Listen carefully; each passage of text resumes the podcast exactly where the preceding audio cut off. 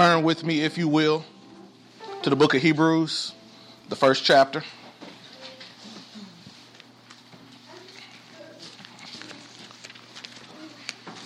It's the book of Hebrews, the first chapter, starting with the first verse.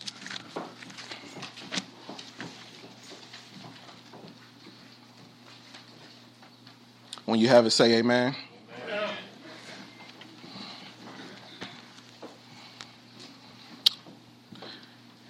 Hear ye the word of the Lord. Long ago, God spoke to our ancestors in many and various ways by the prophets. But in these last days, he has spoken to us by a son, whom he appointed heir of all things, through whom he also created the worlds. He is the reflection of God's glory and the exact imprint of God's very being. And he sustains all things by his powerful word. And when he made purification for sins, he sat down at the right hand of the majesty on high, having become as much superior to angels as the name he has inherited is more excellent than theirs. It's the word of God for the people of God. And thanks be to God. You may be seated.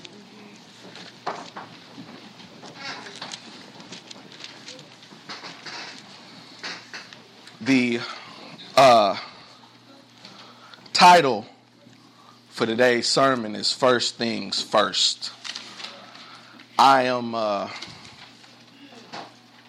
growing, or maybe it's growing on me, but my appreciation for the book of Hebrews is growing. Uh, wasn't always one of my favorite scriptures growing up, one of my favorite books growing up, but it's starting to grow on me the more I study and delve into it and the more I learn about it through my seminary studies, I, I begin to appreciate it more. Um, some of the early church fathers in the church, the early bishops back when we were counting days with three digits instead of four, the years with three digits instead of four, like First Clement quoted Hebrews. And I really like too that the, uh, the Greek in Hebrews is high, it's articulate. Uh, that means somebody who was well versed in the Greek culture wrote the book of Hebrews. And I like that because it lets me know that God's word is for everybody. Whether we are well educated or not at all, whether we are rich or poor, male, female, whatever, God's word is for everybody. It, it doesn't matter who. And I like the fact that we can have some books with high Greek and some books with low Greek. And we can have some books, they, they, they run the gamut. God's word is for everybody. There's nobody that cannot be affected and changed by the word of God. And that's why I begin to appreciate Hebrews. Uh, I am a lectionary preacher. And so I've been following a, a three year calendar that if I follow it to completion, I will have preached pretty much the whole Bible after three years. And when I saw Hebrews on the calendar for this time, it was supposed to go from like 1 to uh, like chapter 2, verses 15 or something like that. But I couldn't get past the first four verses. It was so much that spoke to me in the first four verses that I had to stay there and, and stay with the sermon. Because before we got to the great cloud of witnesses, before we talk about the hall of faith, before we talk about the definition of faith, we got to talk about how long ago. God sent the prophets, but in these days, He sent the Son. Before we get into all of the deeper stuff, let's talk about first things first Jesus. We can talk about a lot of different things, and there are a lot of different denominations out there, but we agree on Jesus. Yeah. Yeah. We agree on the Son of God. We that is who we can all come together and eat at the same table about Jesus, the waymaker. Yeah. He's a, a, a, they talk about the, the, the prophets because he's a, Jesus is a, a better covenant for us. The prophets came, they tried to tell us, but he had to send his son to die for our sins. And that gave us a much better covenant, an upgrade, if you will. When your phone stops working after a while, you get a better phone, but this one is unupgradable. This is the ultimate upgrade. This is this is the best plan we can get. Jesus dying for our sins and rising again. There's no better plan than that. There's no better prophet being able to say anything. It's all about Jesus. And he is the heir of all things. And if he's the heir of all things, that means he's entitled, he owns. So if we need anything, we can take it to Jesus. No matter what's going on, because he's the heir of all things. And he's the heir of all things because he was there at the beginning. Gospel according to John says, In the beginning was the Word, and the Word was with God, and the Word was God. And then it goes on later down about verse 14 to say that the Word became flesh and dwelled among us. So, because He's there at the beginning, and He's the heir of all things, if ever we need anything, we can always go to Him. Yeah. Yeah. I was uh, in a lecture, and uh, one of the things that they had brought up about some of the early church fathers with us and, and Jesus being heir of all things and Jesus being uh, both fully human and fully divine said that, you know, while they were hashing out things that we sort of just understand right now, they sort of had a problem with the two natures of Christ being both God and man. And it wasn't the God part. They had no problem with Jesus being fully divine. That was no problem. The problem that they used to have is what they call the foolishness of a gospel. Why would God put on human flesh, come down here and live a life that we couldn't live, and die a, die, die a death that we couldn't die for us while we were yet sinners? That's hard to put your mind around that God is willing to do that for you, knowing that you were going to mess up. Yeah, yeah. He didn't have to do it. Yeah. Didn't have to do it at all, but he did for you and for me and for all of our sins. And they had a problem trying to understand that. And I got to admit that I have a problem sometimes because I surely don't deserve it. When I look back at some of the things I've done, I don't deserve it. When I think about all the good things that Jesus has done for me, I don't deserve it. Why? Why will he come and save me from my sin? Save me from myself? Save me from death, hell, and the grave? I don't think I'm worth it. Mm-hmm. But grace. His grace is sufficient. His mercy is everlasting, and his, his truth endures to all generations. And because of that, he was willing to do that for little old me. Even though I don't deserve it, he still did it. No question. He is the reflection of God's glory, the imprint of God's very being. I like that word glory. Literally means the weight, the weight of God. And when you put weight on something, sometimes it presses things out. You put weight on the seed, it presses out what you need out of the seed to become a plant or a tree or the fruit. You put weight on a piece of coal, it becomes a diamond. So it's not just something to enjoy, but it's able to bring out what we need. We're able to press our way through, and He is the reflection of God's glory and the imprint of God's very being. That word imprint kind of stuck out to me when looked it up. To impress or to stamp, a mark or outline on a surface a lasting effect, a brand name, to impress or to stamp. Uh, I've been a parent now for about 19 months. Uh, I have a son and a daughter, 19 months and three months old, and it's been the best 19 months of my life. I've not experienced such joy as that uh, having a son and a daughter my son, Johnny Simpson III, who you heard sealing off the scriptures with the amens earlier. And, you know, I find that kind of funny because he could be saying a whole lot worse. You know, they, they, they, but he picks up the amens. we have a ritual that we do every night before he goes to bed because we want him to go to sleep. he gets half a sippy cup full of warm milk because we want him to go to bed. Um, and we let him drink that sippy cup of warm milk in his bedroom with the lights off because we want him to go to bed. Um, but uh, he drinks the sippy cup, and the ritual is is he holds the sippy cup in his left hand, and he reaches out with his right hand and taps my arm, and he repeatedly taps my arm.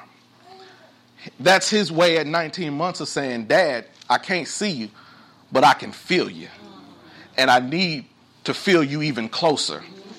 And so he taps my hand, or he taps my arm until I press my cheek up against his.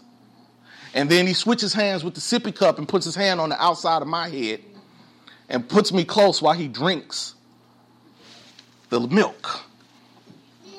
And he presses real hard.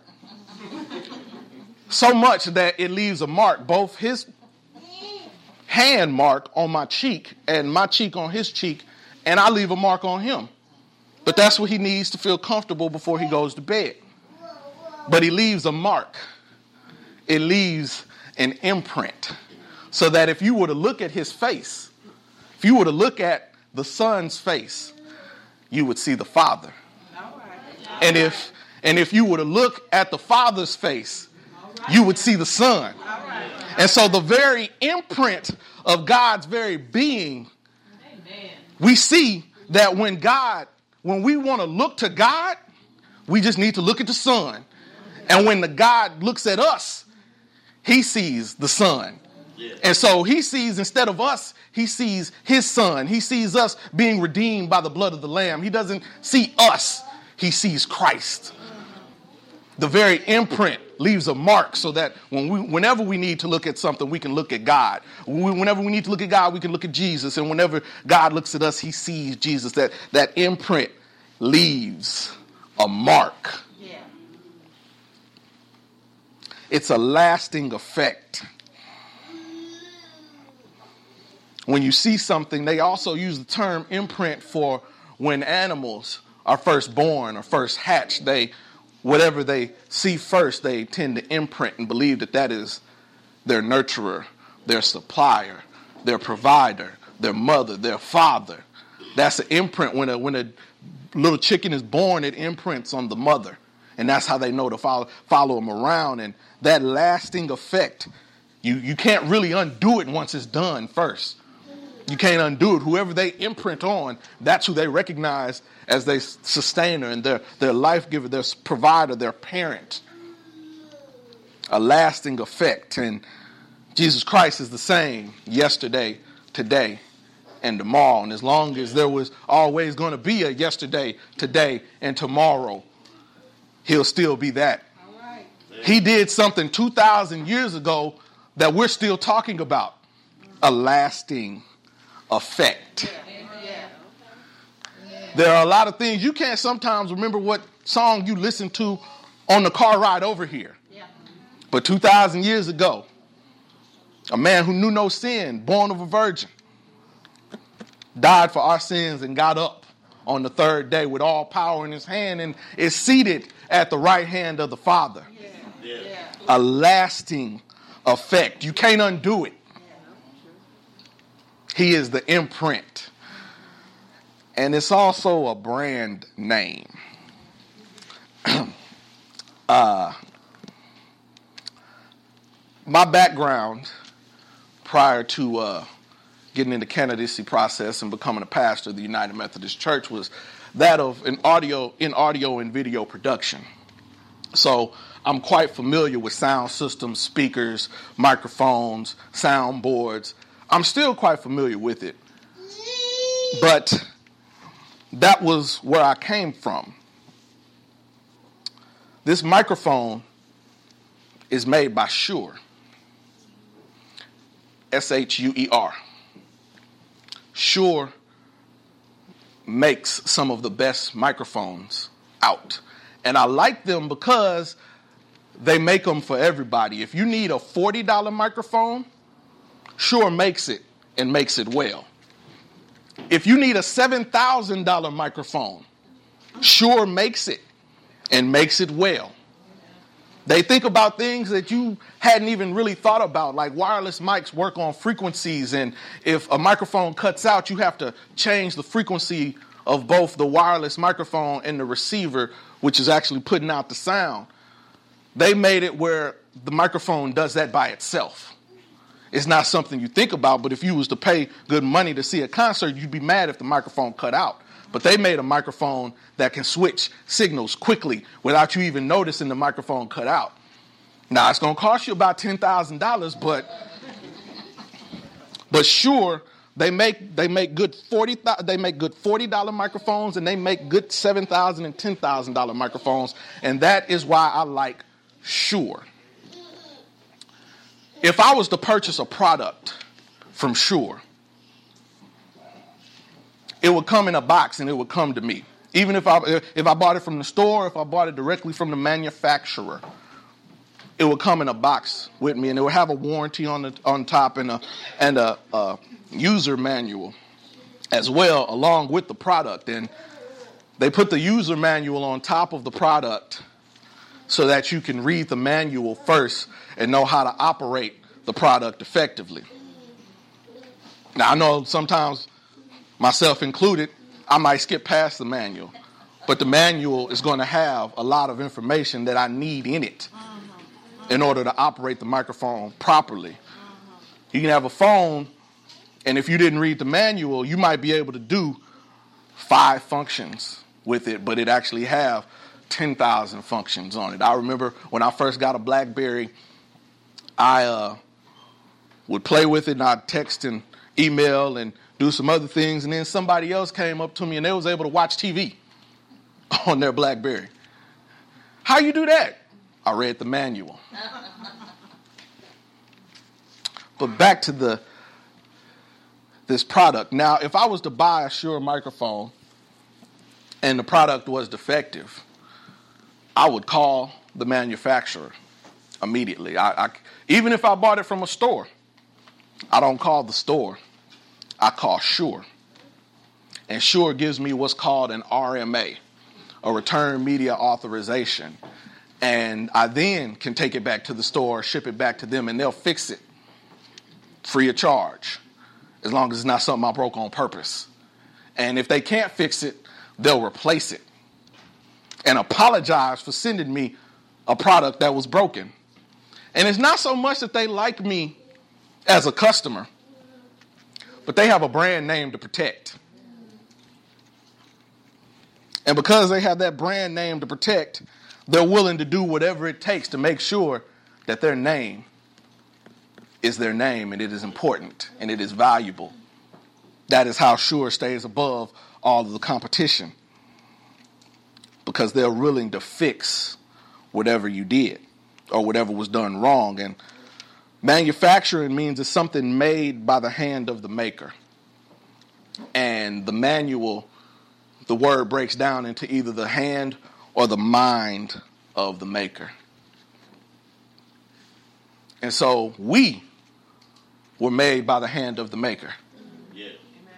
And we were given a manual to follow. In order to function properly and get everything that we needed out. But something went wrong. And so, whenever a Shure microphone breaks, you can't just take it to anybody. You have to take it to an authorized representative to fix it.